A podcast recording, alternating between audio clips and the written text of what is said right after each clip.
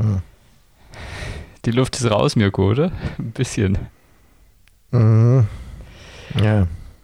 Noch ein letztes Mal das Stufu Sporttalk EM Spezial angepfiffen hier, bevor wir uns endgültig aus diesem Format rausschneiden. Lol. Ja, wir haben die letzte Woche einfach rausgeschnitten. Ja, ja. Äh, Das- wir mussten das Ganze erstmal sacken Ja. lassen. Ja.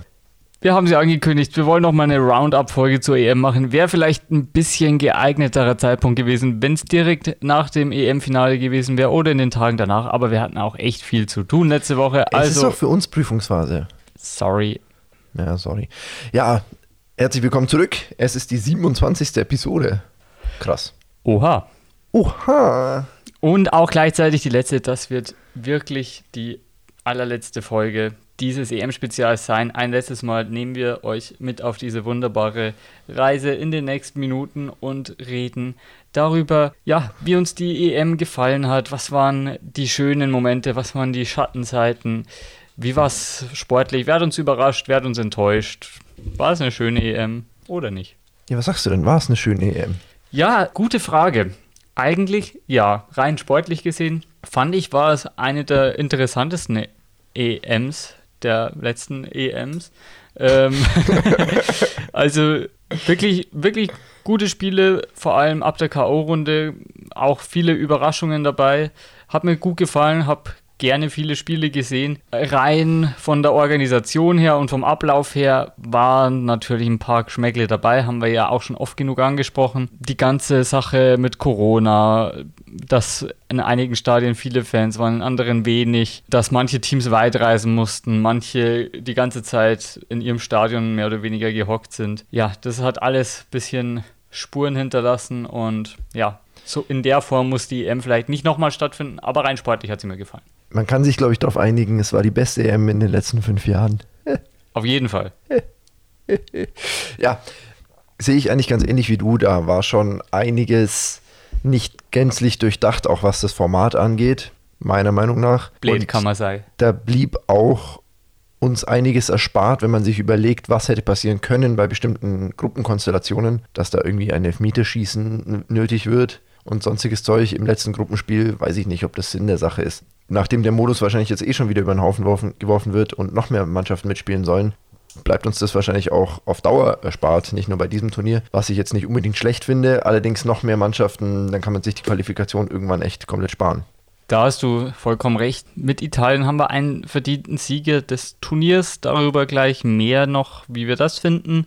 Zuerst mal, ja, Mirko, wie fandest du es? Haben für dich die schönen Zeiten, die schönen Emotionen, zum Beispiel als Christian Eriksen quasi wieder genesen war und das dänische Team für ihn furios bis ins Halbfinale gekommen ist oder zum Beispiel die Schweizer, die die, äh, die die Franzosen geschlagen haben, haben für dich diese schönen Emotionen überwiegt oder konnten sie die negativen Sachen wie ja die Diskussion um die Regenbogenfarbe des Stadions und so weiter nicht Ich überwiegen? finde, ich finde, das ist eine sehr gute Frage, weil sie sehr kontrovers zu beantworten ist. Und zwar aus fußballerischer und Fansicht gab es schon sehr viele schöne Momente. Auch, dass Spinazzola dann mit der Mannschaft noch den EM-Titel feiern konnte, obwohl er sich ja schwerstens verletzt hatte da in dem einen Spiel. Solche Sachen, richtig viele schöne Geschichten rund ums Turnier, die da entstanden sind. Gerade auch, wie du gesagt hast, was Christian Eriksen angeht, dass er schon wieder auf dem Weg der Besserung war, dass die Dänen bis ins Halbfinale gestürmt sind. Wie die Dänen damit umgegangen sind, dass sie dann das Spiel gegen die Finnen unglücklich verloren haben und dann trotzdem am letzten Spieltag furios noch weitergekommen sind überhaupt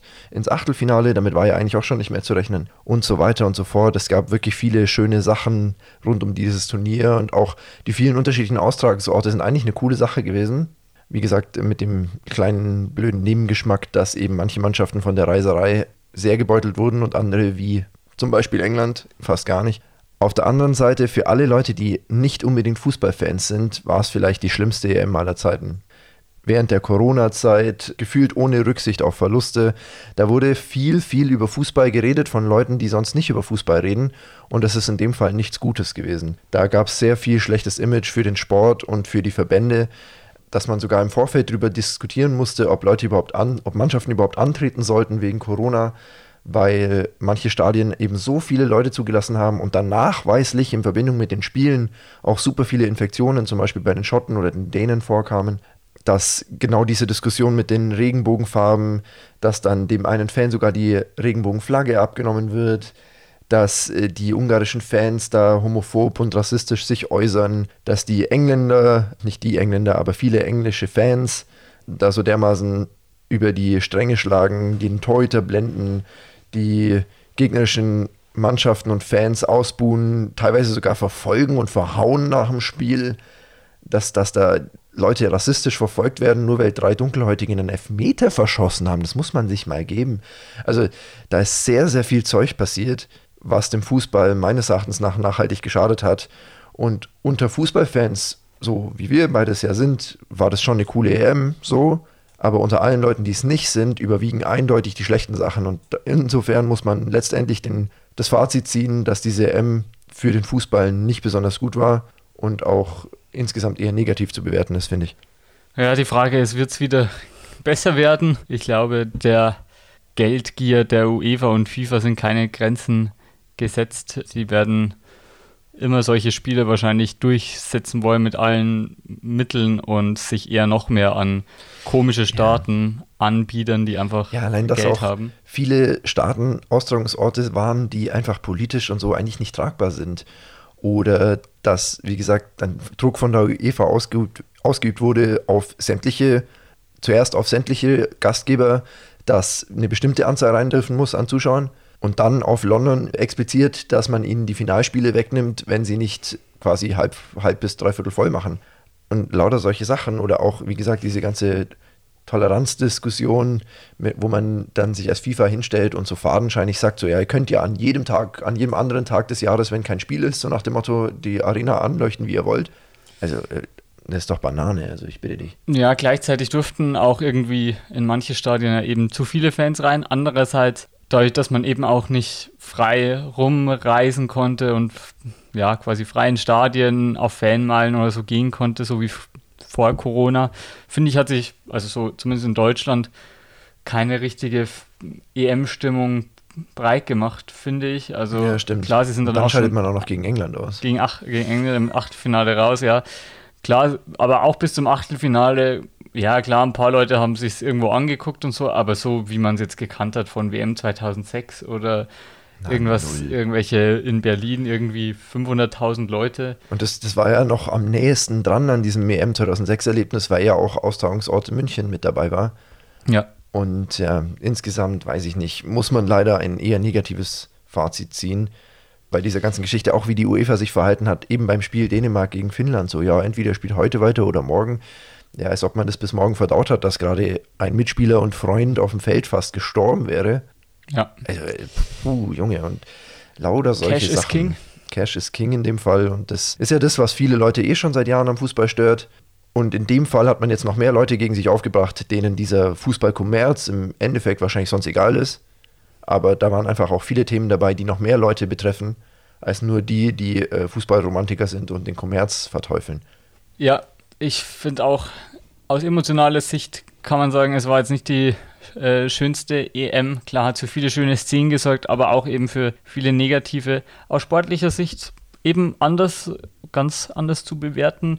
Viele Überraschungsteams. Wer war denn für dich das Team, das dich am meisten überrascht hat, das sich am meisten positiv beeinflusst hat? Das positiv überrascht hat mir jetzt um kurz den Zahn gezogen, weil eigentlich wollte ich die Türkei du sagen. auch negativ überrascht sagen. Weil die Türkei mich wirklich auch negativ überrascht hat. Ja. Sie hatten ein bisschen Pech mit dem Spielplan, das muss man sagen. Aber dass sie gar keinen Punkt mhm. holen und nur ein Tor schießen und dann sang- und klanglos ausscheiden, obwohl sie so ein bisschen, ja, als Geheimfavorit reingegangen sind, oder nicht Geheimfavorit, aber als Mannschaft, auf die man ein bisschen geguckt hat, wenn man sich darauf gefreut hat, wenn man dachte, so, hey, die reißen vielleicht mal was und, und können vielleicht mal weiterkommen und vielleicht machen die Spaß.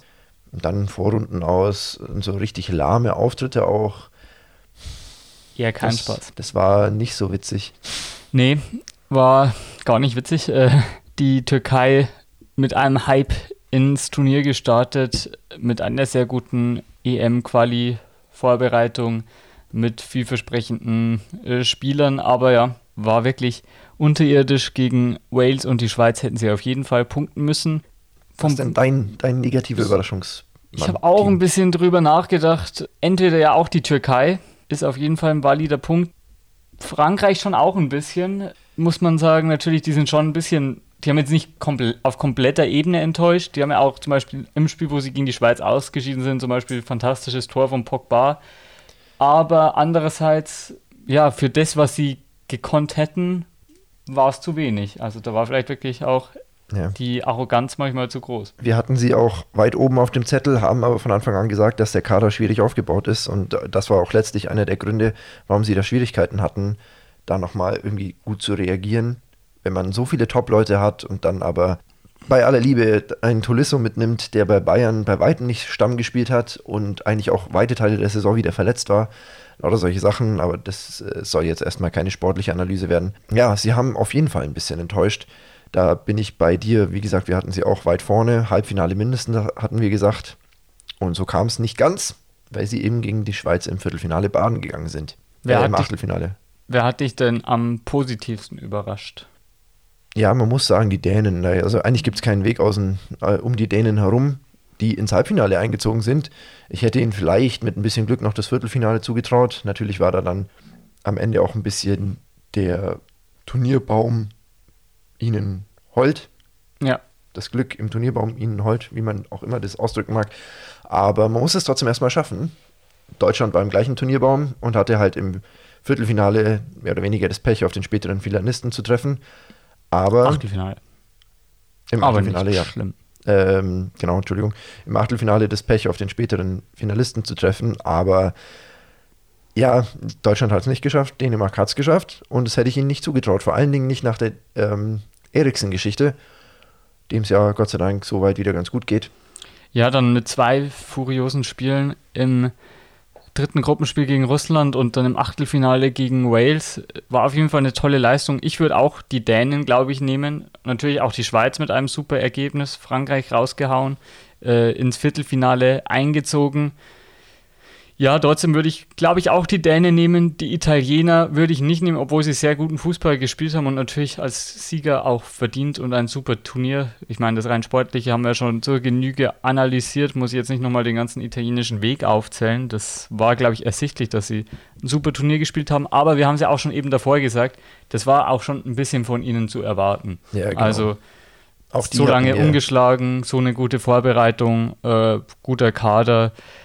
Also natürlich tolles Ergebnis, aber hat jetzt nicht so überrascht. Die habe ich schon durchaus im Halbfinale oder Finale gesehen. Genau, wir hatten sie unisono mindestens auf Semifinals getippt und hatten ja auch definitiv recht damit, nachdem sie in der Vorbereitung und ja, Qualifikation Ewigkeiten ungeschlagen waren und diese ganze Serie sie ja über das ganze Turnier jetzt auch weiter äh, fortgesetzt haben. Also nach der Leistung im Vorfeld des Turniers seit 2018 kein Spiel mehr verloren und irgendwie im Turnier haben sie ja dann die 1000 Minuten ohne Gegentor gerissen und so weiter. Das ist halt schon extrem krass. Finde ich auch. Ja, wie bewerten wir die deutsche Leistung im Turnier? Es war, denke ich, nicht so katastrophal wie 2018, als man gegen Südkorea in der Gruppenphase noch ausgeschieden ist. Dafür war die Gruppe zu gut und man hat es ja immerhin auf einem zweiten Platz abgeschlossen, nachdem man ja, Sieg gegen Portugal erreicht hat, Unentschieden gegen Ungarn und eine Niederlage gegen Frankreich. Und ja, gegen England war es jetzt auch kein grottenschlechtes Spiel. Das war halt ja so ein 50-50-Spiel, wo England am Ende ein bisschen effizienter war. Ja, das war so ein 51-49-Spiel. Ungefähr. ja, die Deutschen haben sich da im ganzen Turnier ja mit dem Tore-Schießen ein bisschen schwer getan. Und das hat sich dann halt im Achtelfinale gerecht. Hat man einmal mehr gesehen, die kriegen den Ball selbst bei den größten Chancen nur schwerlich im Tor unter. Und wenn du halt nicht triffst, dann tust du dir schwer, so ein Spiel zu gewinnen. Die Engländer haben es besser gemacht, obwohl sie meiner Meinung nach im Endeffekt sogar einen Ticken schwächer waren insgesamt. Aber sie haben halt das Tor gemacht und Deutschland halt nicht. Und das hat halt die Engländer auch im ganzen Turnier äh, ausgezeichnet, nicht ausgezogen, dass sie halt das gemacht haben, was nötig war, um ins Finale zu kommen. Ja, wir haben ja auch öfter gesagt, England jetzt nicht der allerverdienteste Finalist. Sehr minimalistisch, auch jetzt nicht überzeugend oder gar berauschend. Eben, sie hätten ja sogar im Halbfinale gegen die Dänen rausfliegen können, wenn, die, wenn sie da nicht den, Unglück, äh, den für die Dänen unglücklichen Elfer zugesprochen äh, bekommen. Deswegen finde ich auch die Engländer auch gegen Deutschland mit keiner schwachen Leistung, was ich auch immer noch ein bisschen bedauere, weil Deutschland hätte, glaube ich, da auch möglicherweise bis ins Finale vorstoßen können, wenn man die Engländer geschlagen hätte, was mit einer besseren Leistung und vielleicht auch besserem Coaching gelungen wäre, denn ja, man muss schon sagen, dass Jogi Löw leider wieder in alte Muster zurückgefallen ist und ein bisschen stur war bei seinen Aufstellungen dann, wo, wo man eigentlich schon gemerkt hat, so ganz funktioniert es nicht und ähm, ja, auch wieder einfach zu spät Leute eingewechselt hat, wo sie überhaupt keine Wirkung mehr hatten. Ja, ganz genau, sehe ich ganz genauso. Da hat sich Löw einmal mehr nicht mit Ruhm bekleckert, weil, wie du sagst, alte Muster zu spät gewechselt, zu zaghaft auch gewechselt. Wenn ich mir überlege, du legst gegen England hinten und dann kommt noch ein Charm rein, anstatt dass du irgendwie zusätzlichen Stürmer bringst und mal das System umstellst. Auch allein die Tatsache, wir haben es auch in den sportlichen Analysen schon öfter gesagt, dass ähm, die Rückkehr von Thomas Müller und Mats Hummels zwar sportlich gesehen richtig war, aber du hast sie ja vorher vollkommen unnötigerweise endgültig verbannt gehabt und sie dann in der kompletten Vorbereitung und Qualifikation aus der Mannschaft gerissen und dadurch die komplette Einspielphase quasi nichtig gemacht. Und dann, dann wieder zurückzurudern, war halt auch irgendwie bescheiden. Ja, sehe ich ähnlich. Hätte man anders lösen können. Man hat ja auch gesehen, ja, das Mittelfeld hat nicht ganz gepasst, um ja die guten Chancen nach vorne zu kreieren, wo man sich auch im Nachhinein fragen kann, wäre es nicht vielleicht doch besser gewesen, wenn man Kimmich einfach auf die 6 gestellt hätte und dafür halt einen Rechtsverteidiger Ginter oder so in Kauf genommen hätte.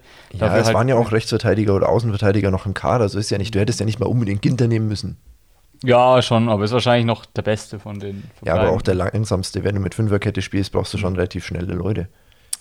Ja, oder quasi als rechter Innenverteidiger hinten. Ja, ja klar. Ähm, ja, ob es nicht vielleicht besser so eine, so eine Bayern-6 gut gewesen wäre, also so Goretzka, Kimmich, die ja, ja schon gezeigt haben, dass sie Champions League gewinnen können in dieser Formation. Ähm, ob das nicht vielleicht die bessere Achse gewesen wäre.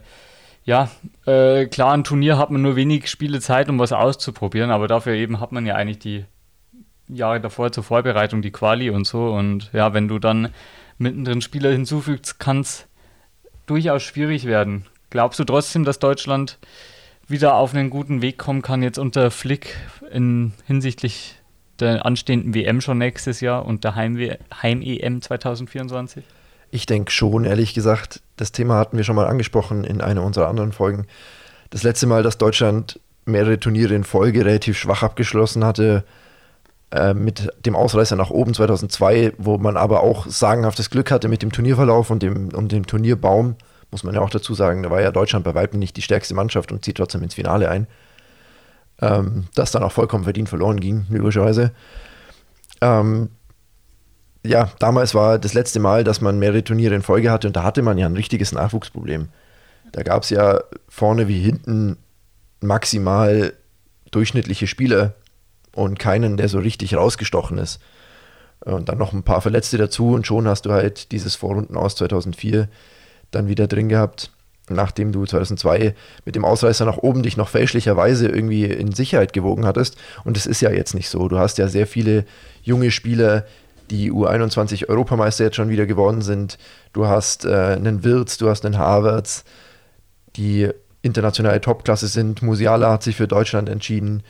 Ähm, Ja, ich denke es mir oft, wenn ich mir so die ähm, Halbfinal 7-1 Aufstellung gegen Brasilien oder das Finale gegen Argentinien 2014 anschaue. Eigentlich der Kader jetzt ist fast besser oder mit mehr internationalen Stars gespickt. Ich meine, damals hat ein Kramer ein Schürle gespielt, du bist ein Draxler oder so. gut, aber damals war ja Schirle auch noch auf einem ordentlichen Ich fand Niveau. ehrlich gesagt, aber trotzdem, Schürle war nie ein Weltklasse-Spieler. Er war Ja, damals auf einem besseren, er war nie auf einem Niveau, wo jetzt eine Harvards jetzt schon ist oder so.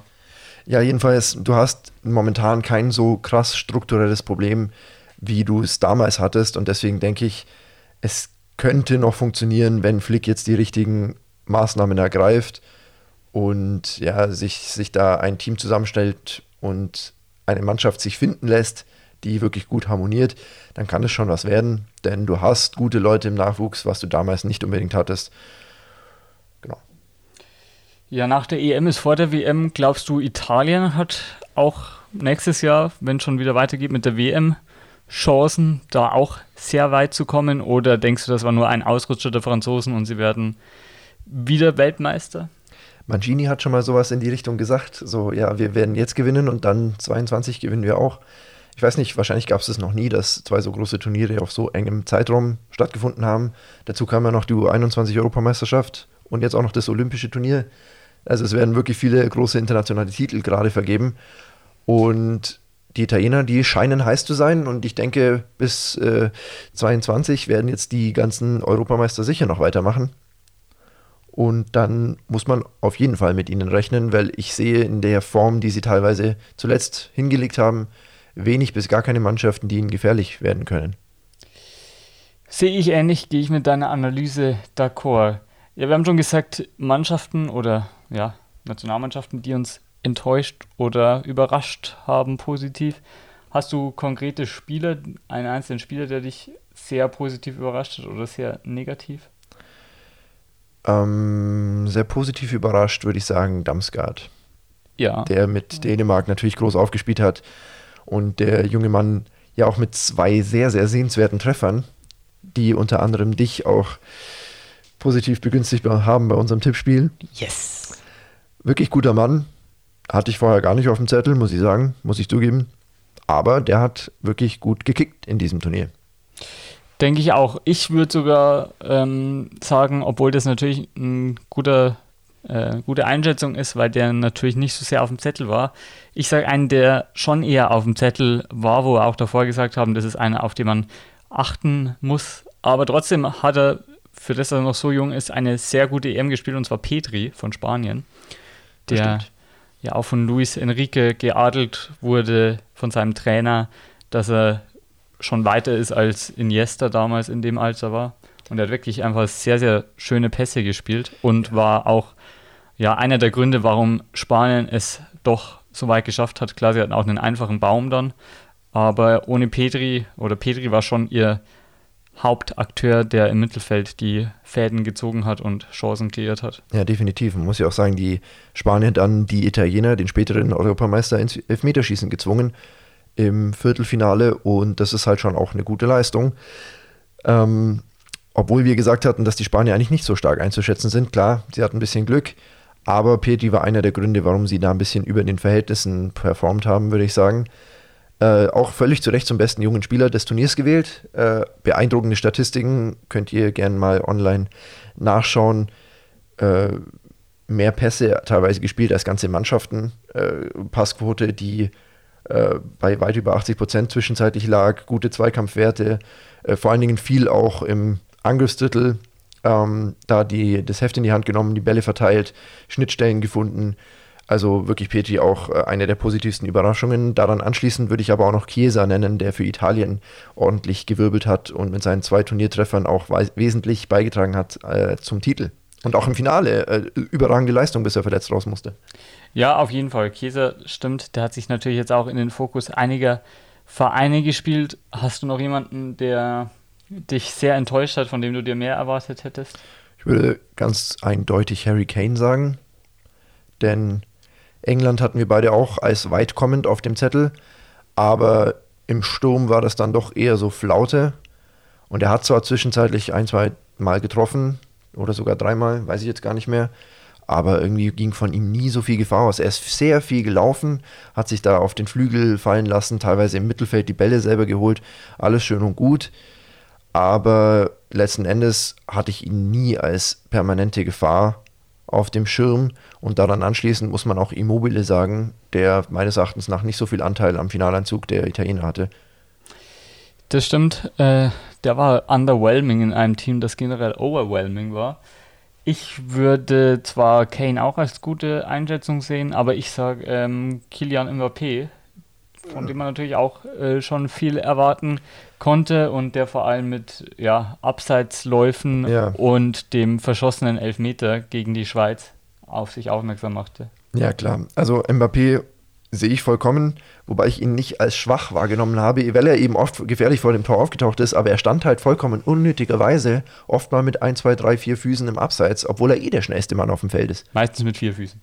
Und dann denke ich mir halt so, steh halt einfach einen Meter weiter hinten, juckt keine Sau und dann du bist sowieso schneller und dann machst du halt das Ding rein und schon ist die, die geilste EM für dich aller Zeiten. Aber irgendwie zu krass auf Abseits spekuliert oder, oder auf, den, auf, den, auf die gleiche Höhe da spekuliert.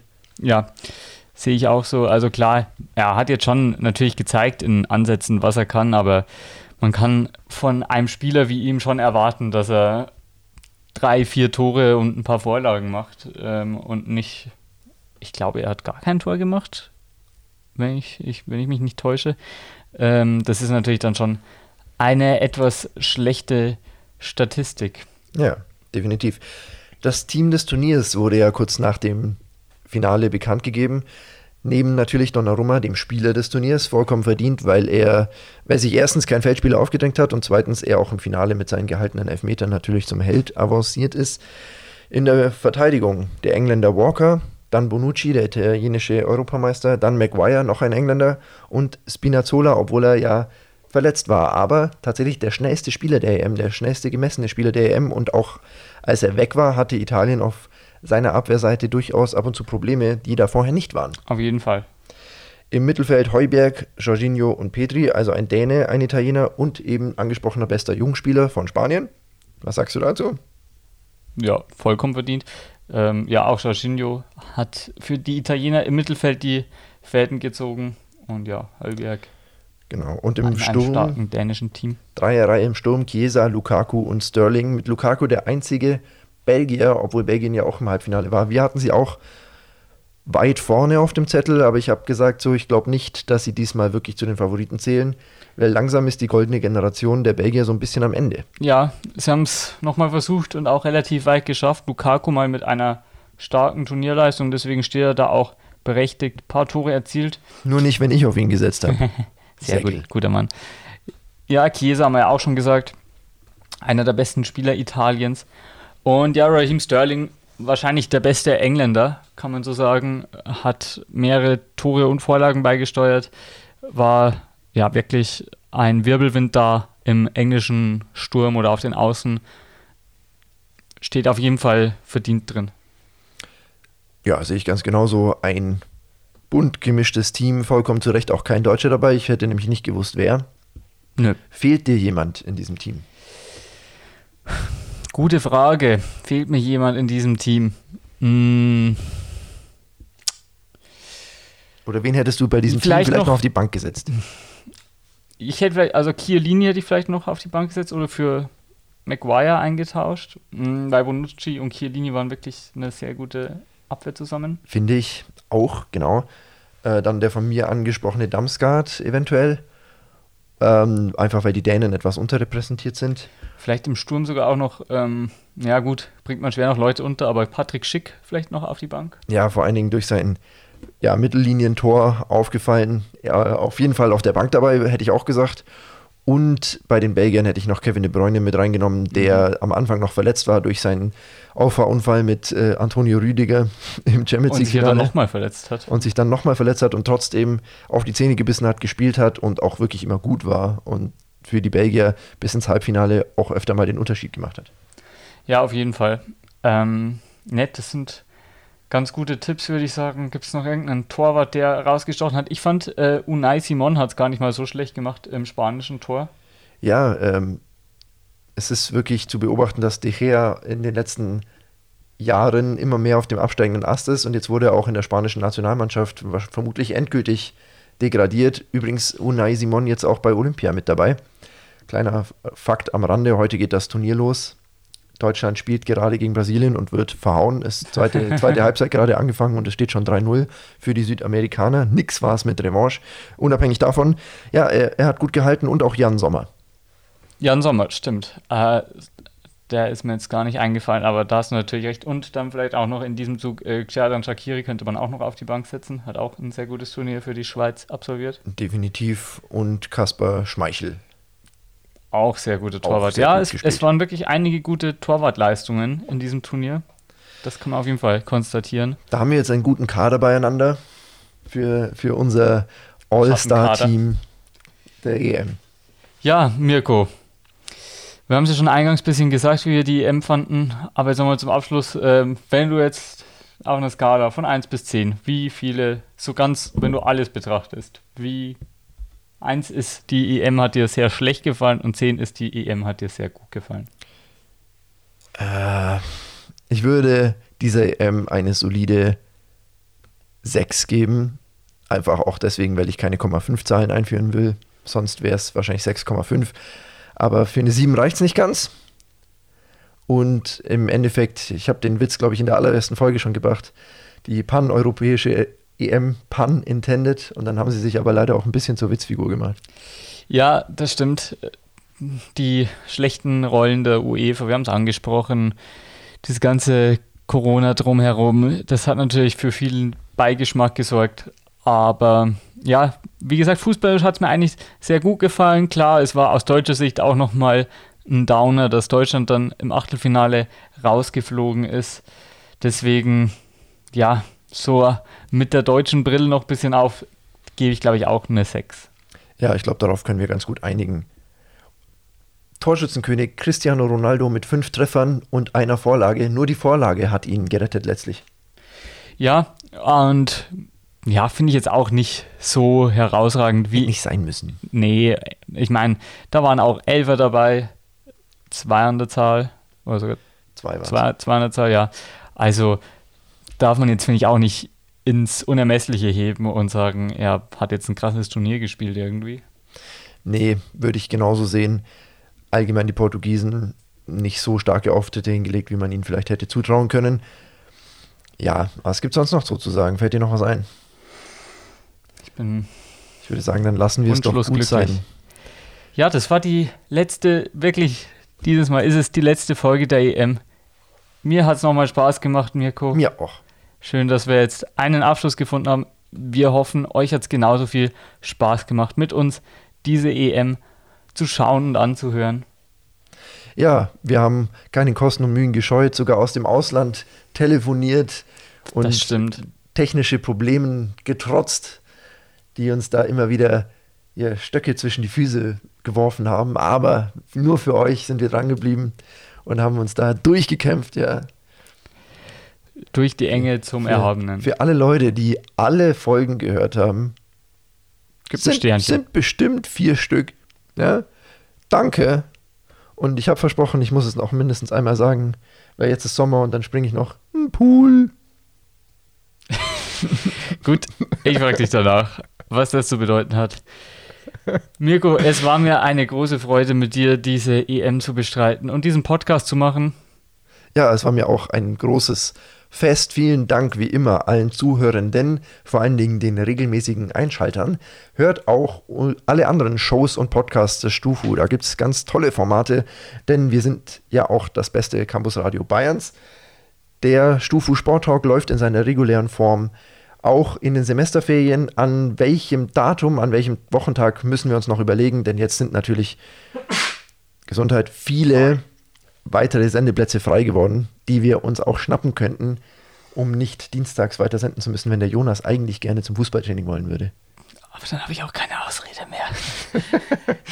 ja, wenn das dein Trainer hört, dann gibt es Straflaufen. wie, wie, heißt der? Vielleicht schicke ich ihm die Folge auf, auf Instagram. Ja, kannst ihm gerne schicken. Aber ich sage dir seinen Namen nicht. Nein. Äh, ich bin natürlich ähm, immer mit vollem Trainingseifer dabei.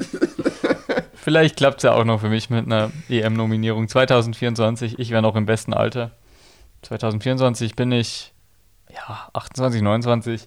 Läuft. Geht schon noch. Läuft. Ja, Mirko, dann soll es das mal gewesen sein. Ja. Es war wie immer sehr schön. Genau, stabil. Auch heute. Stabil nochmal. Gebt uns Feedback, wie ihr dieses Podcast-Format fandet. Genau, schreibt uns in die Kommentare oder dem Stufu eine Mail oder was auch immer in irgendwelche, unter irgendwelche Posts auf Instagram, auf Facebook oder reagiert auf unsere Stories, lasst uns teilhaben, gebt uns Feedback, wie ihr uns gefunden habt und auch alle anderen Sachen von uns findet. Wir sind immer dankbar für jegliche Rückmeldung.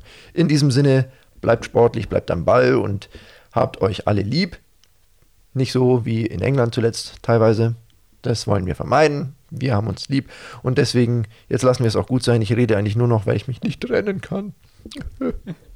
Es wird sehr schmerzhaft, Mirko. Ja, ich, ich, ich tue es jetzt einfach und höre auf. Bundesgarten, ciao. Tschüss. Düsseldorf.